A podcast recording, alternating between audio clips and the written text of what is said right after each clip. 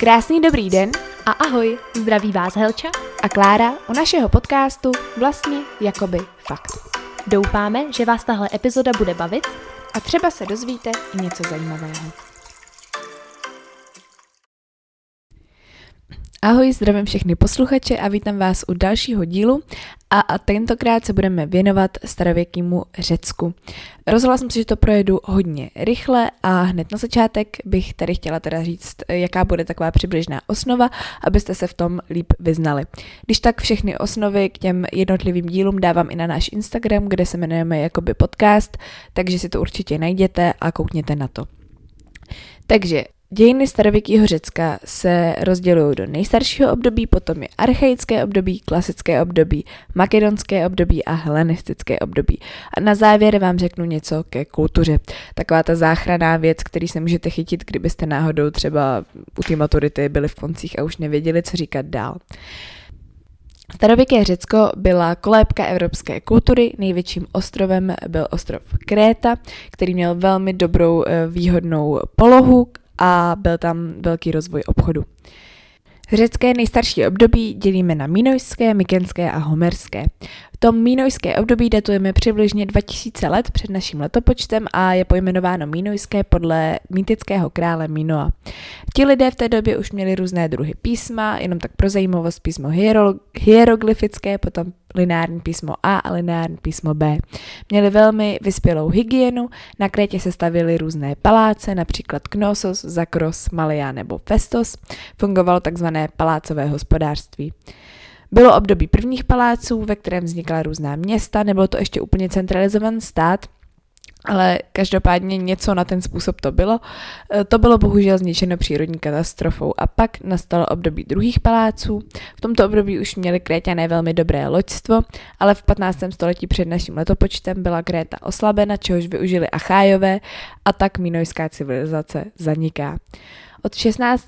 do 12. století před naším letopočtem přibližně datujeme mykénské období. V této době na Kretě žili tedy indoevropané, psali na hliněné tabulky, písmo převzali od Kréťanů, stavili si opevněné paláce, tam ty paláce byly opevněné takzvaným kyklopským zdivem, byly to takové velké, mohutné kvádry a nejznámější palác je tedy na ostrově Peloponés. A potom v tom homerském období, neboli tedy temném období, to je od roku 1100 do přibližně roku 800 před naším letopočtem, kdy přichází Dórové. Část řeckých kmenů byla nucena ustoupit do Malé Asie a Dorové, za Doru byla nižší kulturní úroveň a k vzestupu dalšímu pak docházelo jenom postupně. Z tohoto období pochází eposy Ilias a Odyssea. Dostáváme se do archaického období, které datujeme přibližně 800 do roku 500 před naším letopočtem. V této době začíná slovo polis. Polis znamenalo nějaké město nebo společenství. Občané už v těchto polis měli různá práva a povinnosti, a byl rozpad rodového řízení a začalo se tedy řídit, ten, nebo ta společnost se začala řídit politicky. Existovala oligarchi, oligarchie, což byla nedemokratická vláda většiny, té nejbohatší vrstvy, tyranida, vláda jednoho člověka, nebo potom i demokracie.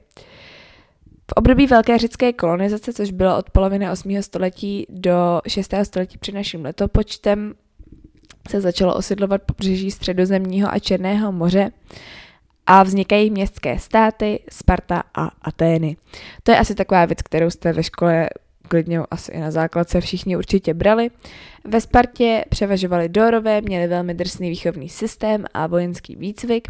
Společnost tvořili Spartané, což byli plnoprávní občané, potom Perioikové, což byli zemědělci a řemeslníci, a potom Helioti, což byli otroci z původního obyvatelstva a byli tedy majetek státu.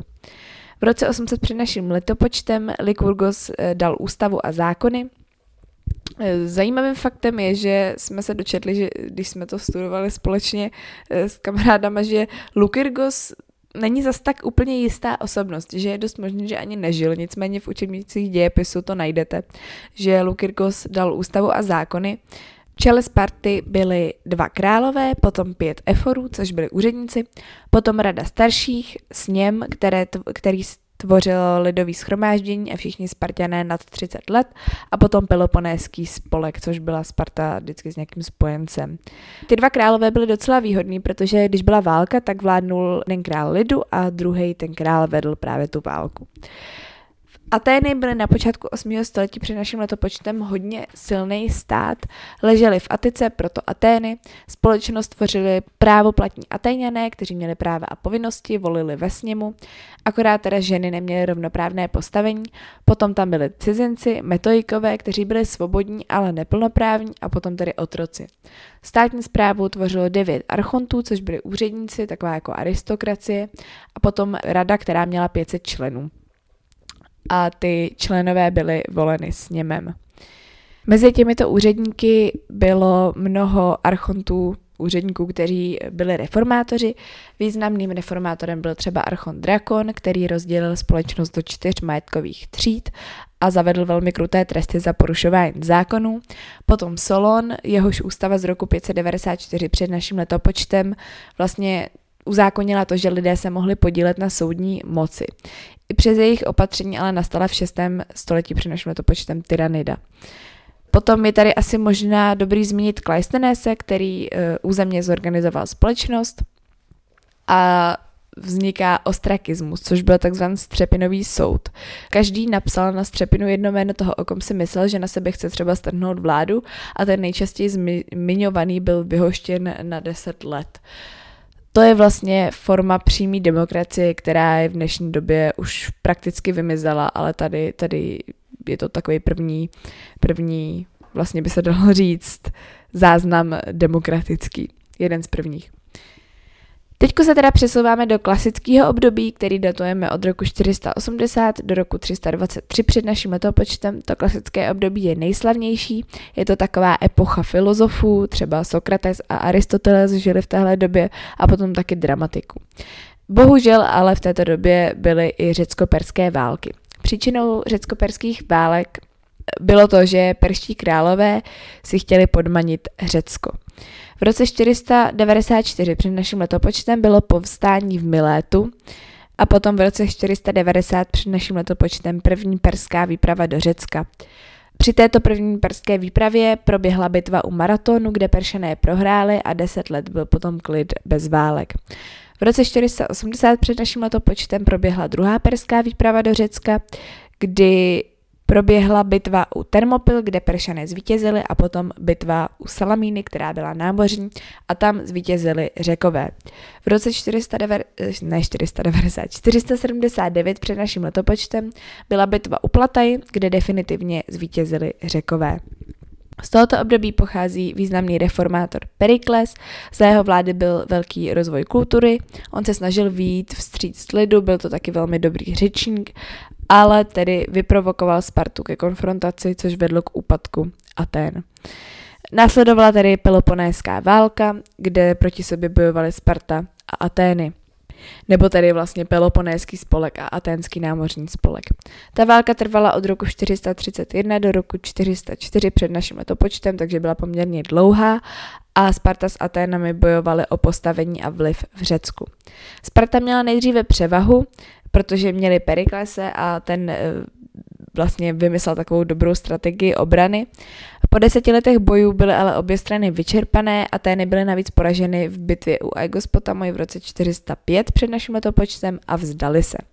Sparta jako důsledek nadiktovala mírové podmínky a chtěla se stát hegemonem Řecka. O tom, co je to hegemon, už jsem mluvila v minulý epizodě, je to nějaký takový jako hlavní město. A teď vůbec nevím, kde jsem byla. Jo, že Sparta nadiktovala mírové podmínky a chtěla být teda hegemonem toho Řecka.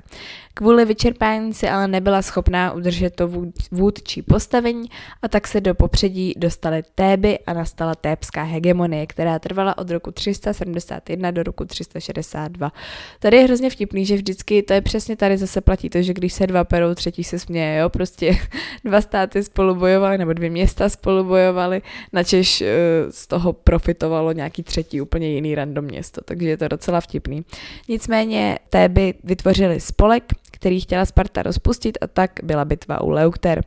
Sparta byla poražena a zanikla a tak Téby vládly dalších deset let. Po smrti vládce Epame, Epameinonda se ale hegemonie zhroutila a ta civiliza- civilizace upadla do takové jako krize. Na Češ nastává makedonské období, kdy se Řecko stává velmocí za Filipa II.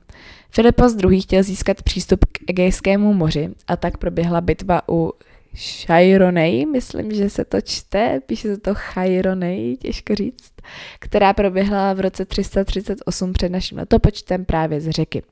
Filipos zvítězil a chtěl si řeky podmanit a připravoval tažení do Perzie. Během toho byl ale zavražděn a nástupcem se stal jeho syn. Mezitím se ale objevuje na scéně Alexander Makedonský, který dobil Perzii a v Egyptě byl přivítán jako osvoboditel a zakládal, založil teda Alexandrii a stal se králem králů. To bylo mimochodem vtipný, protože Alexander Makedonský vlastně po celém tom jihu, po celém tom jižním pobřeží zakládal města, které se všechny jmenovaly Alexandrie. Takže to docela takový, to bylo jako dost matoucí, jo, protože si vím to, že prostě třeba 15 měst se jmenovalo Alexandrie, takže nevím, no, jak se v tom úplně ty lidi vyznali. Těžko říct, nicméně je to takový docela fun fact. No a potom už bych přešla k tomu helenistickému období. Helenismus bylo novodobé označení starověkých dějin antického středomoří a předního východu za vlády právě řecko-makedonských dynastií. Vzniká po rozpadu Makedonie a datuje se přibližně od roku 323 do roku 33 před naším letopočtem. V tomto období nastává expanze řecké kultury a ta řecká kultura se smíchává s orientálními kulturami a vzniká obecná společná řečtina. Tímhle vlastně e, otázku dějin řeckých ukončuju a teďko bych se vrhla na tu kulturu. Což upřímně, možná jste si toho všimli, tahle otázka není úplně něco, co bych si chtěla vytáhnout, není mi to vůbec blízký a nemám k tomu úplně moc jako třeba informace navíc, nebo prostě nějaký jako zajímavý věci navíc, protože prostě mě to extrémně nebaví a přijde mi to jako hrozně nedůležitý a i právě proto tenhle podcast natáčím, abych se taky trošku dokopala si to třeba pustit a líp se to naučit, protože si myslím, že tahle otázka bude pro mě docela problém. Nicméně zpátky k otázce k té kultuře, teda, což je takový ten záchranný bod. Pro mě to určitě záchranný bod bude. Co se týče náboženství, tak řekové věřili ve více antropomorfních bohů, kteří podle, ní, podle to, té jejich víry sídlili na Olympu. Ty, ti bohové, taky ty známí, třeba Zeus, Hera, Athena, Afrodita nebo Dionysos. V řekové také byli poměrně kulturně založeni, takže zakládali divadla, vznikala dramata a ta divadla se hrála v amfiteátrech. To by bylo asi tak k divadlu. Dál samozřejmě se to hodně prolíná s filozofií. V období Řecka vzniká milécká škola. Thales, Anaximandros, Anaximenes, potom třeba Sokrates, Platon, Aristoteles samozřejmě. A vznikají dva proudy, materialismus a idealismus. To všechno souvisí se ZSV, takže kdo maturujete ze ZSV, tak určitě budete vědět, co se týče architektury, tak oni stavěli mykenské hrady, různé chrámy, třeba Héřin chrám nebo Apolonův chrám a obytné domy s takovým ústředním dvorem. A možná se se určitě na základce učili takový ty jonský, dorský, korinský sloup, takový ty jejich sloupy, eh, co měli u těch, u těch chrámů. Jsou taková známá věc pokud nevíte, co to je, tak si to určitě najděte, protože je dost možné, že to třeba budete mít jako mm, obrázky u těch, u těch uh, u ty maturity potom, protože tam většinou součástí těch otázek jsou i obrázky. Sochařství a malířství, tak tam se snažili ti umělci zachytit pohyb a výraz. Eh, sochy byly z, mravor, z mramoru převážně, z bronzu nebo byly zlaceny. Známí sochaři byli třeba Feidias, Miron nebo Polykleitos, který dělal postavy atletů. Malby z té doby jsou téměř nedochované, nicméně byly nástěné nebo třeba na, ke- na keramice. A z věd rozhodně se rozvíjela matematika, do které přispěl Pythagoras a Euklides, potom lékařství, Hippokrates, že do dneška se skládá Hippokratova přísaha a dějepisectví, tam známí dějepisci byli Herodotos nebo Tukydides. Tak, teď jsem to takhle všechno tady přežvejkala. eh, a jsem ráda upřímně, že to mám za sebou tuhle otázku, protože tam mě opravdu jako moc nebaví. K tomu se chci i vyjádřit dál, že asi trošku jako přeskočím Řím, protože ten opravdu jako nechci dělat, protože ten, tomu, tomu rozumím jako koza Petržely a bojím se, že by, že by jsem možná mohla plácnout nějaký blbosti, což neznamená, že jsem tady třeba něco neplácla, ale jako všechny ty otázky jsem si zpracovávala z našich poznámek, co máme z dějepisu normálně ze sešitů nebo potom z učebnic a něco málo to mám i z internetu, ale myslím si, že by to mělo i ve směs být docela fakta, takže by tam neměly být nějaký jako nesrovnalosti velký, úplně extrémní, takže, ale určitě jako tohle neberte jako jediný zdroj, což si myslím, že ani nikdo nebere, takže je to v pohodě. No, takže to jsem jenom chtěla říct, že přeskočím ten Řím a další díl teda bude středověké státy v Evropě a jejich vývoj do 11. století. Měla jsem nějaký požadavky na moderní dějiny, že jste to nestihli probrat. Já na to myslím, určitě bych to ráda udělala, akorát mi přijde takový pitomý vydat díly, které se týkají starověku a, a raného středověku a hned potom vydat třeba druhou světovou válku. Takže se to pokusím projet všechno. Jsem si dala takový, jako jsem si na sebe ušila trošku byč a zkusím to všechno projet. Třeba nějaký ty otázky v tom středověku i v tom raném novověku třeba přeskočím. Asi to nepojedu úplně otázku po otázce, to se ještě rozhodnu, ale myslím si, že to stíhat nebudu. Hlavně třeba editovat to stíhat nebudu ale pokusím se k tomu tak nějak, tak nějak během třeba tří neděl dojít, takže si myslím, že to, že to určitě natočím ty moderní dějiny, ale spíš eh, časem jinak. Eh, Helča by během příštího týdne měla vydat nějaký díly s češtinou, o kterých jste si, o který jste si psali na našem Instagramu, takže na to se můžete taky těšit v úvozovkách, eh, protože už všichni chceme mít maturitu za sebou a myslím si, že se spíš těšíme na to, co bude potom, nicméně teda nevadí. No, takže to by bylo asi ode mě všechno. Já doufám, že se vám tenhle díl líbil a že vám pomohl a uslyšíme se zase příště. Naslyšenou.